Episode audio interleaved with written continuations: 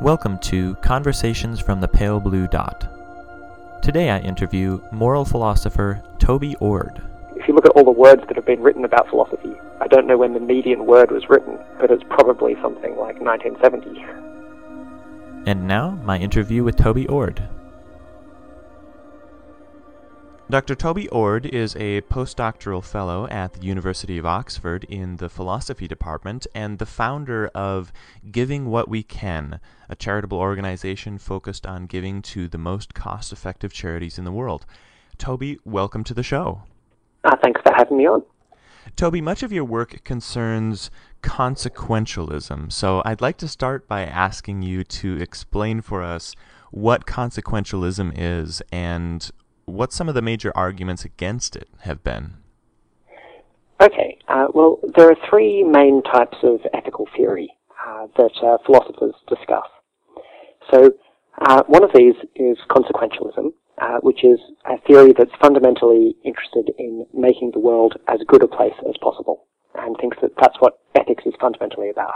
Mm-hmm. Uh, and a, another type of theory is one called uh, deontology, uh, which says that ethics is fundamentally about obeying moral rules.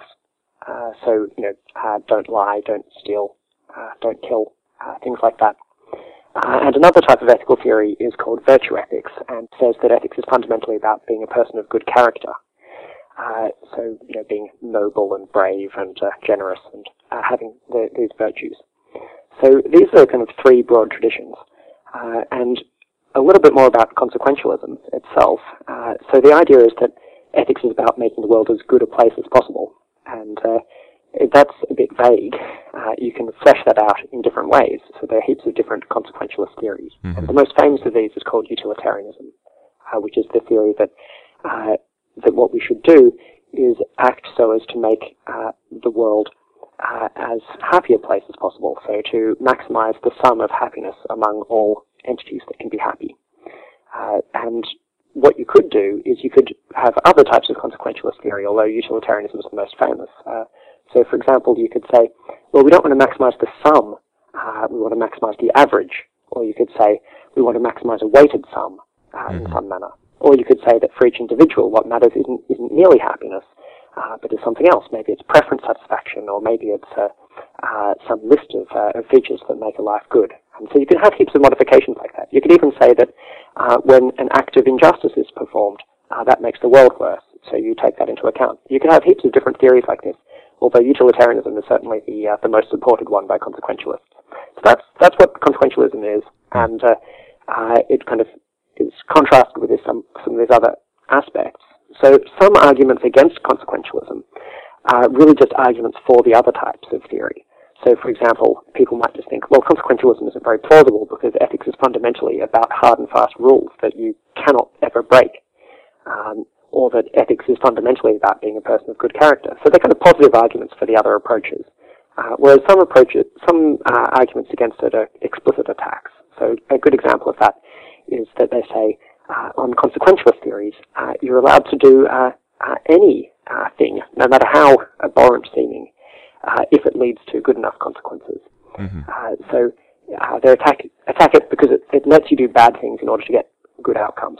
So that's that's one form of attack, and the other big form of attack is that it doesn't allow you to be partial uh, to your friends or your family or to yourself. Instead, uh, it's generally conceived of as a kind of class of impartial theories, uh, where you have to there's kind of large demands on you uh, if it turns out that you can help other people uh, more cheaply than you can help yourself, uh, then maybe we have to uh, give a lot of our money away in order to do this, or a lot of our time, or something else. So these are a couple of ways in which uh, in which people attack it. Now, Toby, you've done some theoretical work which attempts to address some of the complaints against consequentialism. Uh, for example, in your bachelor's thesis, consequentialism and decision procedures. Could you explain what the theoretical moves you've made are? Uh, yeah, sure. Uh, so uh, in my uh, uh, yeah my BPhil thesis and also in my uh, doctoral thesis, which is an extension of that work, okay. I've I've looked at at basically a different conception of consequentialism or a different way of understanding consequentialism, which broadens its scope compared to how it's normally con- construed. so on the normal kind of accounts uh, that you hear about consequentialism. So, for example, if you go and do a philosophy course about it, uh, they'll tell you that it's about acts, and that they'll say that the, the fundamental principle of consequentialism is something like this: an act is right if and only if it leads to an outcome which is better than all other outcomes. Mm-hmm. That's what they'll say, and they'll focus really on acts. Uh, whereas I think that you shouldn't just focus on acts. You should also assess uh, everything else. Uh, so rules and character traits or motives uh, can be assessed according to the same principle. Uh, the right set of rules is the set of rules that leads to the best outcome, and so on. Uh, and if you if you do this, you can get some kind of a partial unification of consequentialism with its main rivals, uh, deontology and virtue ethics. Uh, because you can talk about rules in a similar way to how deontology does, and you can talk about virtues and character traits in a similar way to virtue ethics. So, to see how this works, it's easiest to start with a uh, uh, an old objection that some people make to consequentialism, uh, which is which is a bad objection, uh, but it, in order to overcome it, you have to think a bit, and uh, so it's quite useful. So the objection is that uh, they say, oh, maybe consequentialism is self-defeating, uh, because if we all behaved like consequentialists, then we'd lead to a worse outcome than if we didn't. Um, or even perhaps just if one person behaved like a consequentialist, that person would lead to a worse outcome than if they behaved in some other way. So hmm. consequentialism would then be self-defeating. There's some kind of a thing that has to be answered there. Uh, but kind of any consequentialist worth their salt would say, uh, well, if it turns out that uh, empirically, um, if we believe this theory, um, or if we act on this theory, uh, that we lead to uh, worse outcomes. So much the worse for believing on the believing in this theory or acting on this theory. Uh, we should mm-hmm. endorse um, whichever theory it is that leads to the best outcomes. We're not kind of slavish adherence to this uh, this idea. I mean, we're only interested in it um, in so much as it leads to good outcomes.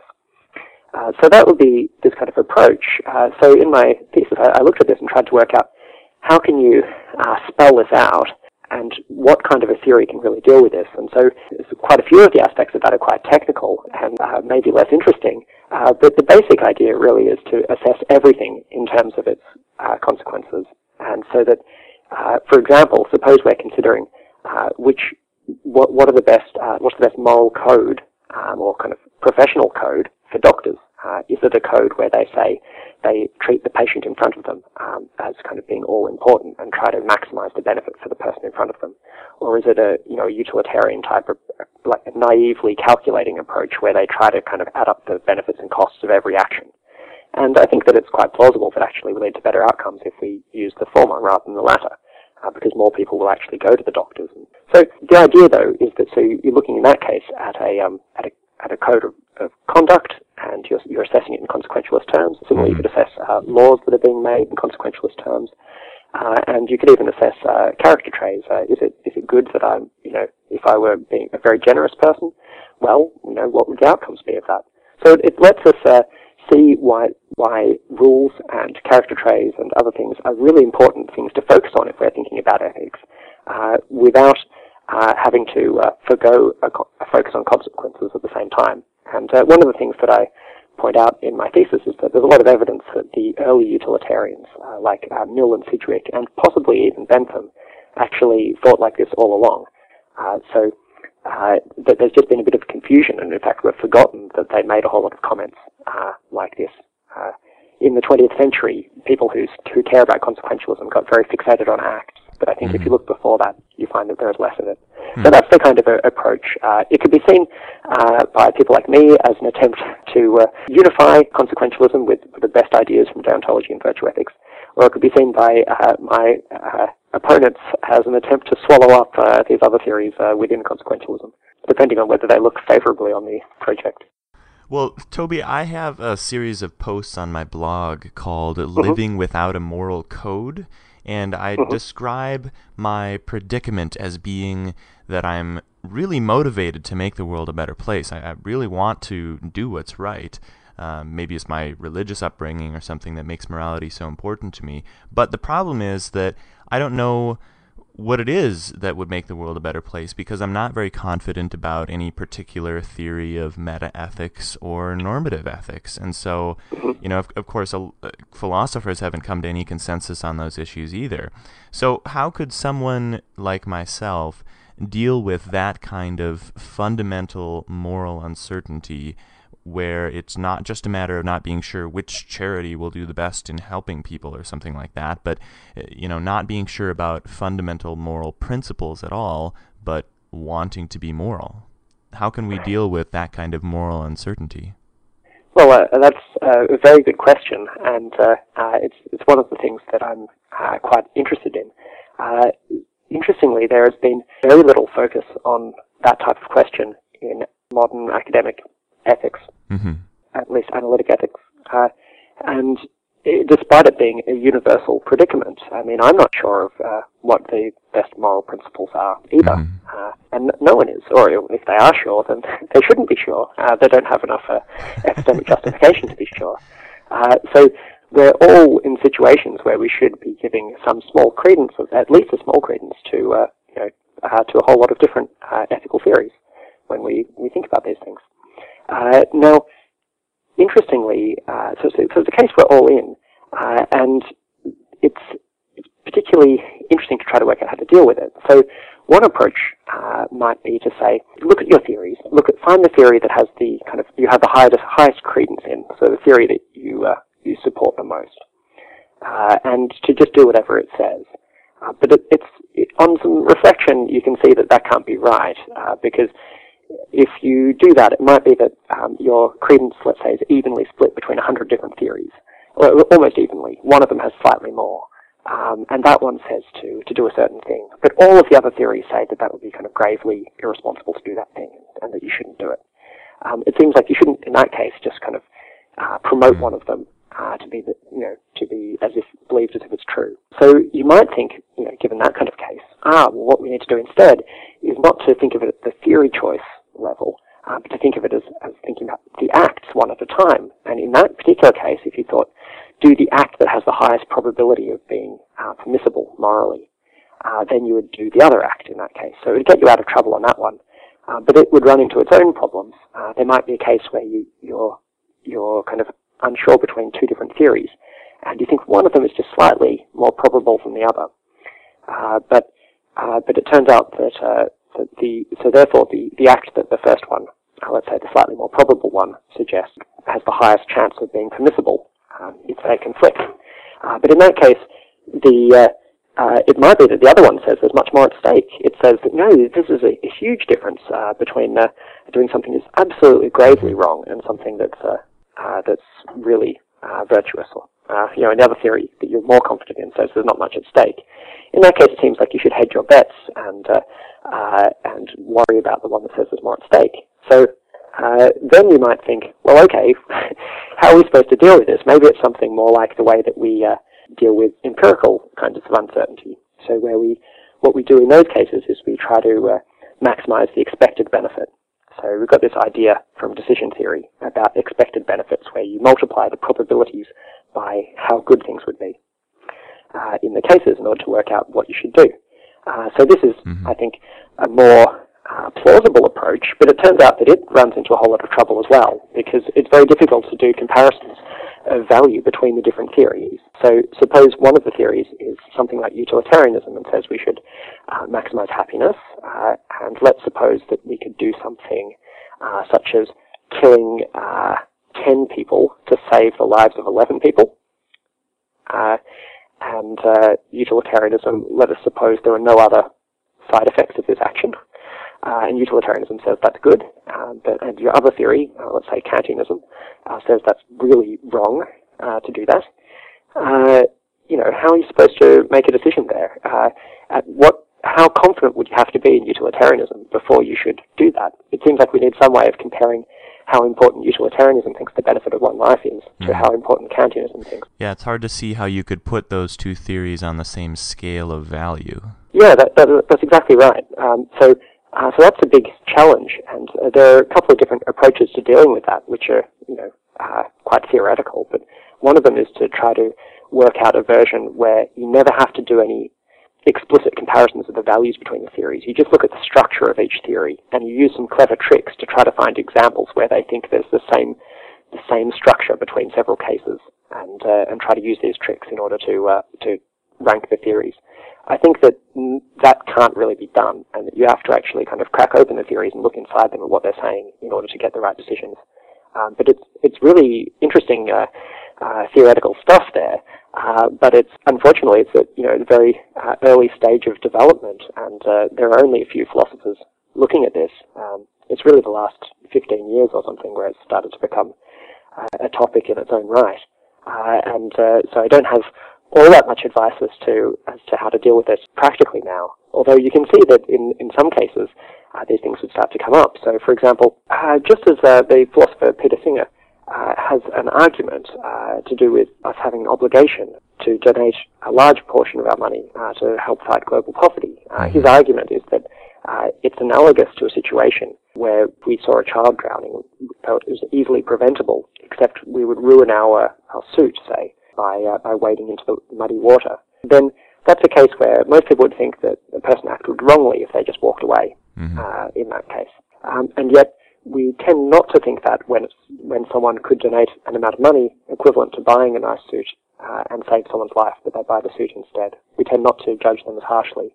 So here's this argument that uh, there's an inconsistency in our in our judgments there, and that mm-hmm. the uh, the kind of considered judgment really is that they're both uh, both equally wrong rather than uh, that it's now permissible to uh, to leave children drowning in ponds. That, that's another approach you could take. Uh, but here's this argument, and uh, it's uh, kind of debated a bit in the literature as to whether he's right about that. Uh, but you might then think, well, hang on a second. if I've got some level of credence that it's really wrong to to let this happen, then maybe I should be donating more money than I'm donating in order to hedge my bets there uh, even if I think there's a 90% chance that he's wrong and that it's purely optional to donate money to charity. Uh, maybe, uh, you know, this uh, serious possibility uh, that, uh, you know, a lot of philosophers would say that I'm doing something really wrong. Maybe I should be taking that into account when I'm choosing my action. so you can see how, how it could start to influence some things that people think. and we're often very tempted to just say, oh, I, you know, well, as it happens, I think Peter is wrong about that, so I'll just go ahead, go my own way. Uh, but where, but I think that once you start to really look at how we have to deal with moral uncertainty, you can see that it's not enough to just say, "Oh, he's probably wrong." Uh, you would you would need to be really quite sure. Uh, similarly, if you were firing a gun, uh, let's say through the bushes, you wouldn't want to just be kind of fairly convinced that there was no one in the bush. You would actually want to, uh, you know, be your responsibility to do quite a lot of checking and get the probability down very small that there's someone there. Mm-hmm. Uh, and I think it's a similar situation here. So, uh, so hopefully that's that's some help about uh, practical help about how you're going to weigh these things in. Toby, I think all those ways of dealing with moral uncertainty are way too complicated, and I'm just gonna become a divine command theorist. um, well, uh, so you don't have any answers yet? Uh, not really. Uh, I mean, it's a it's a really difficult uh, question, uh, but at least this idea, I think, of, uh, of moral hedging uh, is is quite important. It's it's actually it's quite nice. It's related to an idea of uh, moral trade, uh, which you could have as well. Uh, if you have two, imagine not just one person who's uncertain about something, but imagine two people who have different moral preferences, uh, and where they might actually be able to get better benefits if they did some kind of a swap. So suppose one of them cares more strongly about issue A and the other one cares more strongly about issue B uh, in, you know, they might be able to uh, swap votes on the matter and uh, uh in order to get some mutually beneficial outcome. Uh, so uh, there are various examples of this, but I mean, here's an example that I know has happened where a friend of mine has been in was in New Zealand and was interested in voting for one party, and in the election as a two-horse race, and uh, her friend was going to vote for the other party, and so they both decided to stay home instead of going to vote. Mm-hmm. Uh, you could have slightly more extreme examples of that, where one person was going to donate, let's say, $100 to a, uh, um, a gun control charity, and another person was going to donate $100 to a uh, uh, kind of uh, gun uh, use uh, charity. I'm not sure what they're called, like the NRA, and that they you know could both decide instead to donate the $200 uh, to Oxfam or you know some other group uh, mm. where they both agree with what it's doing. And it would mm. seem that that's the type of win-win trade uh, morally uh, which is quite interesting to think about those cases. And I think there's quite a interaction between them and moral uncertainty.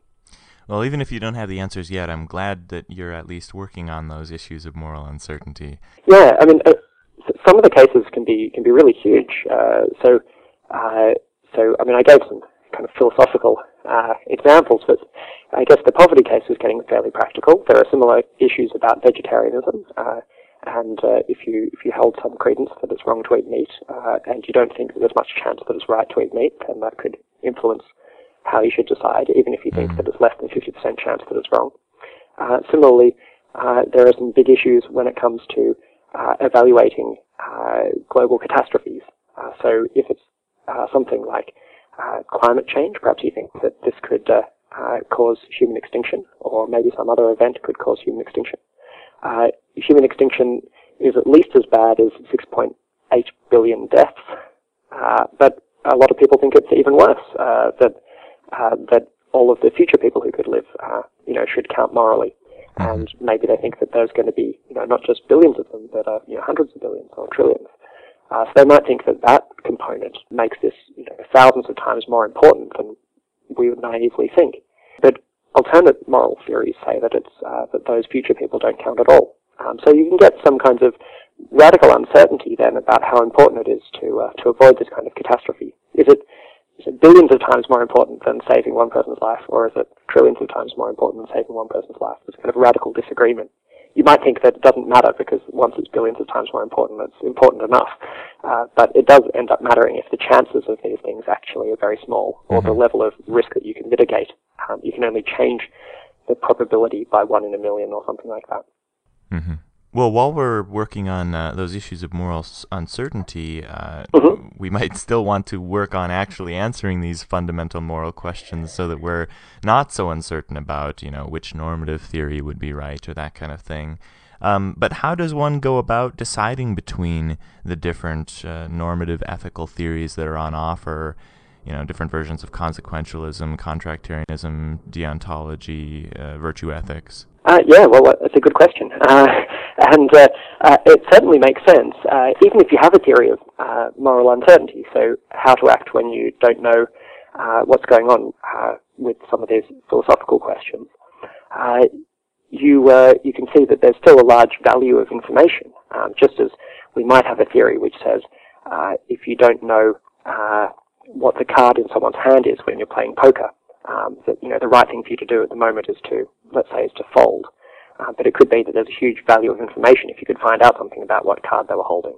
Um, and uh, that you know that kind of principle still makes sense here. That even better than just acting under uncertainty is uh, is removing your uncertainty or lowering your uncertainty, yeah. um, and then you can make more sensible acts.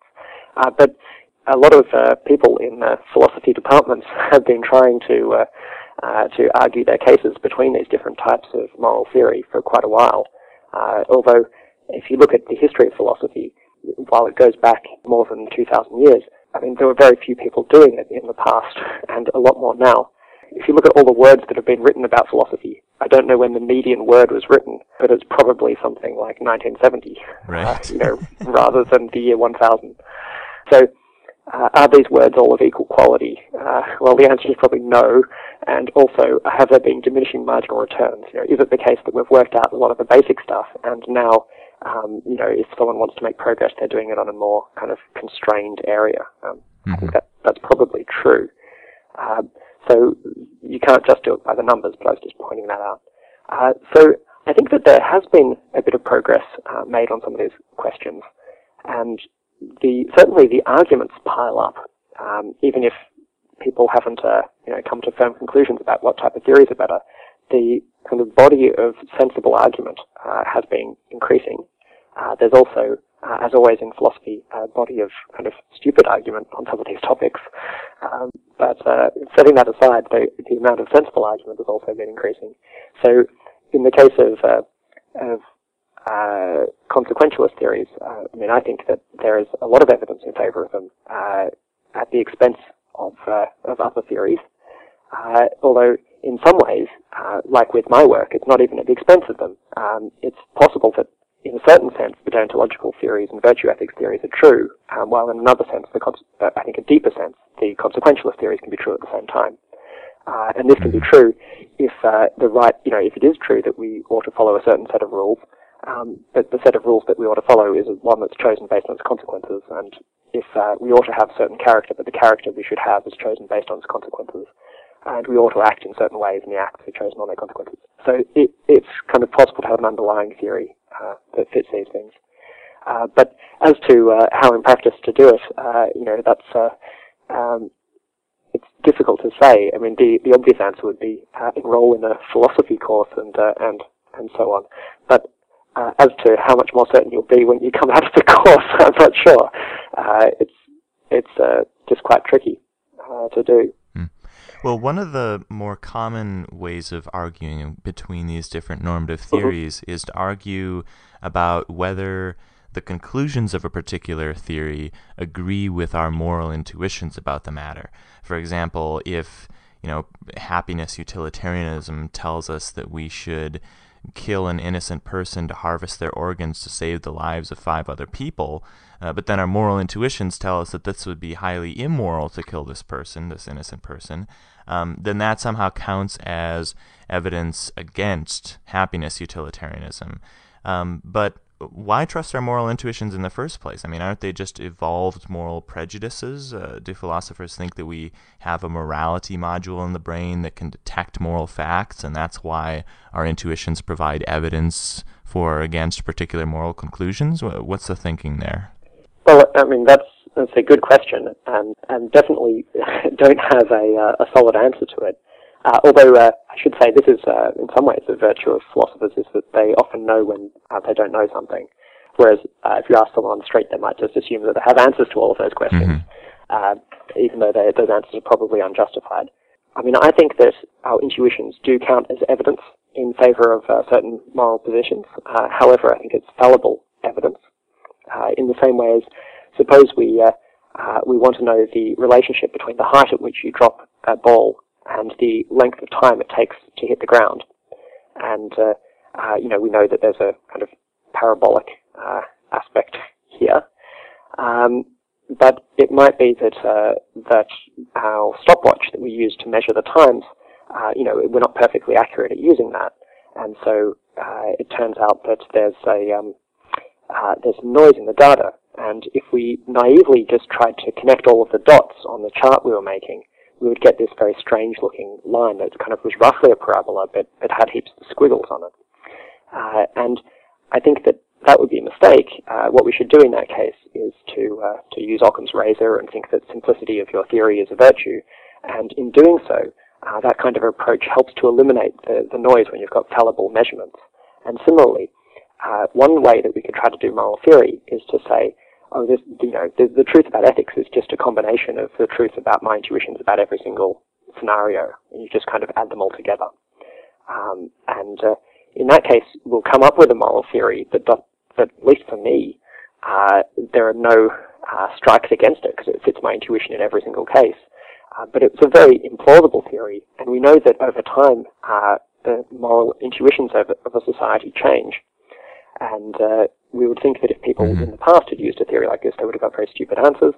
Uh, mm-hmm. and we also know that it differs between different people, and this seems to indicate that there's at least, um, assuming there's something we're tracking at all, um, which I think I think there is, uh, then uh, we uh, we know that we've got some kind of a noisy measurement of it, and so we we can't just use uh, kind of you know data fit as the only criterion. I would try to use something like the fitting of the data and also some notion of theoretical simplicity of the theory, uh, just like in science. Uh, but uh, not everyone agrees with that. Uh, in fact, that's actually an interesting topic where, uh, I mean, your question broaches on several different things uh, to do with normative ethics, epistemology of ethics, so how do we come to know moral facts, some questions about moral psychology and about evolutionary psychology, mm-hmm. and uh, also some questions about meta-ethics. Well, Toby, you're not just a moral theorist, but a moral activist, I guess we might say, in that you're the founder of the organization Giving What We Can.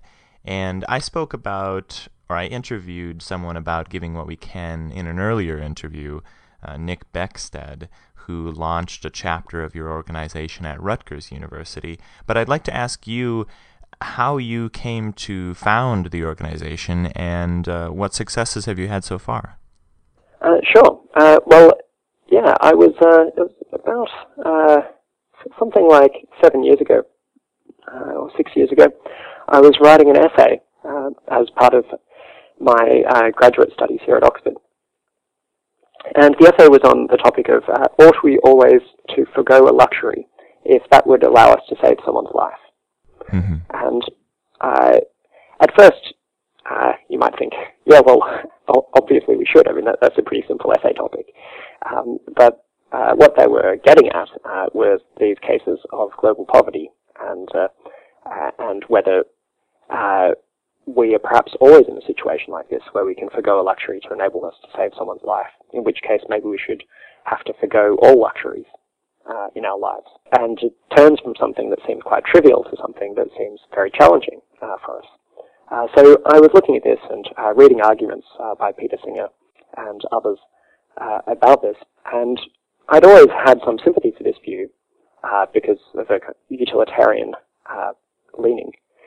And it uh, yeah really made me made me think hard about it and thinking practically. Um, you know, could I live like this? How should I live? And I decided to try to work out what I could achieve in my life if I really wanted to. Uh, so that, I mean, that's quite a large project, and uh, I certainly haven't finished uh, working it out. but I've I've done some sketching, and one thing to think about is is different areas of your life that you can achieve things in. So, for example, there's through your work. Uh, there are also uh, the different things that you can achieve uh, through uh, your friends and family, uh, and things that you can do through volunteering. And of course, there are things that you can do by donating money. so I thought, well, the donating money part is is central to what I was thinking about at the time, and also it seems like the type of part that's easier to quantify. Uh, so how much money could I donate over the course of my life? Mm-hmm. And I worked out that uh, that as a uh, UK academic, I should be able to earn about one and a half million pounds over my life. And uh, if I kept a similar living standard uh, to what I had at the time as a grad student, uh, that I would be able to give away about a million of the one and a half million, uh, and uh, which is which is quite a lot. So it's quite a nice uh, thing to think about when you're young as to what, what's the most I could do if I really wanted to. Um, I should point out that if you're an academic in uh, in the UK, uh, in the US, uh, that you make more than that. Uh, the same in Australia. It seems actually like being in the UK is a, a bad country uh, for an academic uh, as far as donating money goes. but I then thought about this and thought, yeah, what could I do with that? and so I became really interested in cost effectiveness. A, a colleague of mine, Gaverick Matheny, sent me a, a link to uh, to a fantastic report uh, done uh, by the Disease Control Priorities Project, uh, where they uh, did some meta-analysis of a whole lot of papers that have been published on the cost effectiveness of different ways of treating various health problems.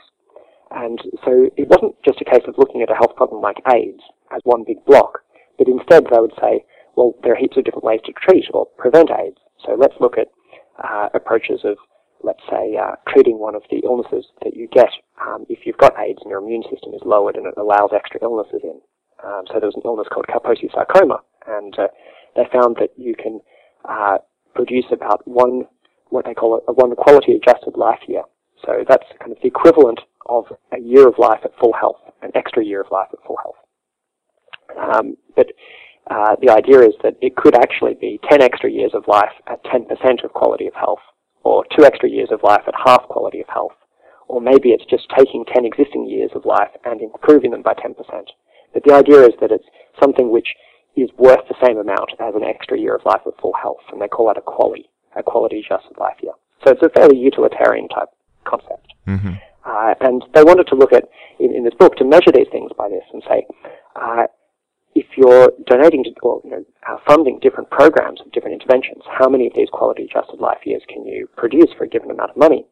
And so if you have, uh, if you have $30,000 uh, and you want to treat Kaposi sarcoma, uh, you can produce about one year of uh, quality adjusted life.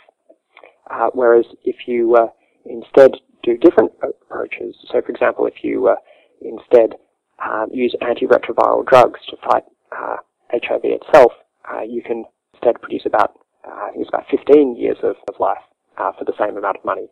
Uh, if you go for education for high-risk groups, you can get it up to about 100 years of life. Uh, and then there are some other approaches. Uh, that's about the best that we know of in terms of HIV AIDS. But if you look at other uh, areas of health. You can get all the way up to about uh, 10,000 years of life at full health for the same amount of money. Hmm. Just looking at HIV AIDS uh, interventions, they span about three orders of magnitude in total, uh, from the least cost effective to the most cost effective. Yeah. Uh, the most cost effective does a thousand times as much good as the as the least. And if you're willing to go uh, into other areas, you can do up to 10,000 times as much good.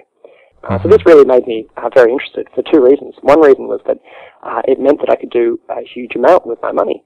Uh, if uh, if I take this seriously, then by giving away, um, it's about uh, one and a half million dollars US over my life, which is a million pounds, that I would be able to lead to something like 400,000 years of life at full health equivalent mm. over my life, which, which is which is amazing. So caring about where you give it to is also incredibly important. And for the mm-hmm. average uh, American, it's, uh, I think, quite possible uh, to give uh, 10 times as much as uh, they would be giving normally, and to be giving it to organizations which are at least 10 times as effective. And if someone did both those things, then they'd have 100 times the impact. Uh, so I started to think really seriously about this idea of, um, of giving more and giving more effectively, and trying to do the, the really the best you can with your donations.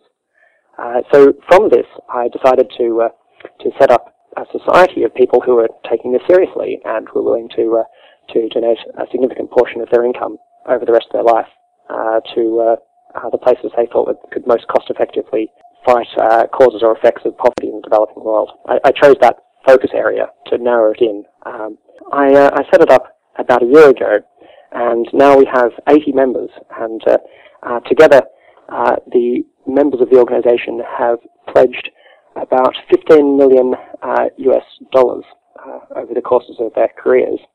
Uh, and that's enough money uh, using uh, these figures I had before to produce about 7 million quality adjusted life years. Uh, and to put that into perspective, 7 million years is, if that was all lived in a row, that's enough time to take us back to the split between Homo and Pan. So the uh, between humans and uh, chimpanzees. Uh, their common ancestor was about seven million years ago. Uh, so it's, you know, it's, it's quite a mind-boggling amount of, uh, of benefit that could be created by a relatively small group of people. You know, Toby, what I love about giving what we can is that it places the emphasis on doing as much objective good as possible. And the problem with a lot of charity is that we're really just giving to the charity and we're purchasing warm fuzzy feelings about what we're doing and so we'll do we'll give to the charity that give us gives us warm fuzzies um, rather than doing the research and figuring out what actually does the most good in terms of you know quality adjusted uh, life years or something like that yeah. Uh, and so, you know, this is just such a great thing to put the emphasis on, you know what, if you're going to give to charity, maybe you should give to making the world a better place rather than purchasing warm fuzzies. If you want warm fuzzies, get them somewhere else. Um, but let's come together and make the world a better place. Yeah, well, exactly. As, as one of my uh, friends puts it, there's a lot of people who uh, who want to make the world uh, a better place, uh, but there aren't that many people who want to make the world as good a place as possible. Uh, you know, a lot of people want to make a difference, but not to make as much positive difference as possible. Well, Toby, it's been a pleasure speaking with you. Thanks for coming on the show. Okay, yeah, thanks very much for having me.